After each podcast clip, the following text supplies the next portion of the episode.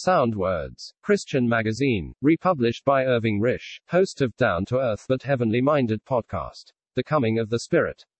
In the second chapter of Acts, the Apostle Peter, through the Holy Spirit, brings before us the witness of the glorification of Jesus, witnessing also that he is in the Father, we in him, and he in us. What a joy to our hearts to know that we have been brought into the circle of divine affections, where we can be at home with the Father and the Son. How this should produce in us desires and exercises that we might be maintained in moral suitability to the place God has given us so that we might be able to contemplate him in the rich enjoyment of that love with which he was ever loved. By the Spirit, there has been formed a habitation where God can dwell, the material being prepared for it by the ministry of the Lord Jesus, when here on earth. Although David was not allowed to build God's house, he had the privilege of preparing the material for it, and of instructing Solomon regarding it. David could say, In my trouble I have prepared for the house of the Lord. First Chronicles chapter 22 verse 14, I have prepared with all my might for the house of my God. First Chronicles chapter 29 verse 2. And, because I have set my affection to the house of my God. I have prepared for the holy house. First Chronicles chapter 29 verse 3. As the true David and the true Solomon, the Lord Jesus both prepares and builds. From the house goes forth God's testimony to man, with the injunction, Today, if ye will hear his voice, harden not your hearts. What a powerful testimony sounded forth, all heard, in their own tongues. The wonderful works of God. How great the contrast to Babel, where God confounded the language of men to hinder them from their purpose, so that he might scatter them. Now God meets them with a rich unfolding of his love and grace, so that they might be gathered together in one in the bonds of divine love. And what a contrast to Sinai. There, 3,000 perish when the law is given, here, 3,000 are saved when the Spirit is given.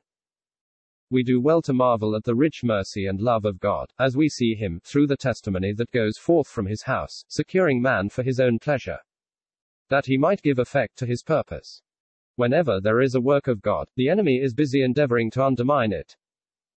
And so the mockers say, These men are full of new wine, but Peter tells how this could not be, and then points them to the scripture which foretold the effects of the coming of the Holy Spirit.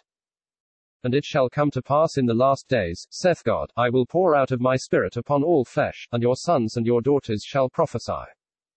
What the mockers saw came within the scope of the prophecy of Joel. But the Holy Spirit came to indwell and to abide with Christ's own forever. Peter brings Christ before his hearers, first from Psalm chapter 16, where his life on earth, his death, and his resurrection are clearly spoken of, then from Psalm chapter 110, where his glory at God's right hand is foretold. Sit thou at my right hand, until I make thine enemies thy footstool.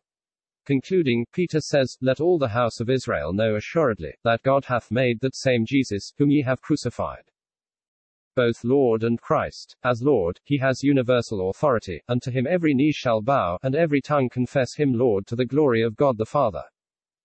Connected with his title as Lord is the power to give effect to all he has set himself to do, in securing all for the glory of God. As Christ, he is the man of God's pleasure, the one brought up with him, who was ever his delight, the center of his counsels. And as the Christ he will give effect to all that has been spoken of Israel's Messiah, and will fulfill the promises made to Abraham regarding earthly blessing. Of this, one has said, his messianic claims, spurned on the part of Israel, founds the glory of God and the blessing of man in his cross. He is raised and seated, crowned with glory and honor. Now our position, portion, glory, and blessing as believers, are found in Israel's rejected king.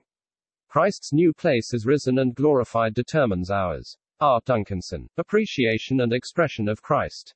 My appreciation of Christ up there determines my expression of Christ down here. J. B. Stoney.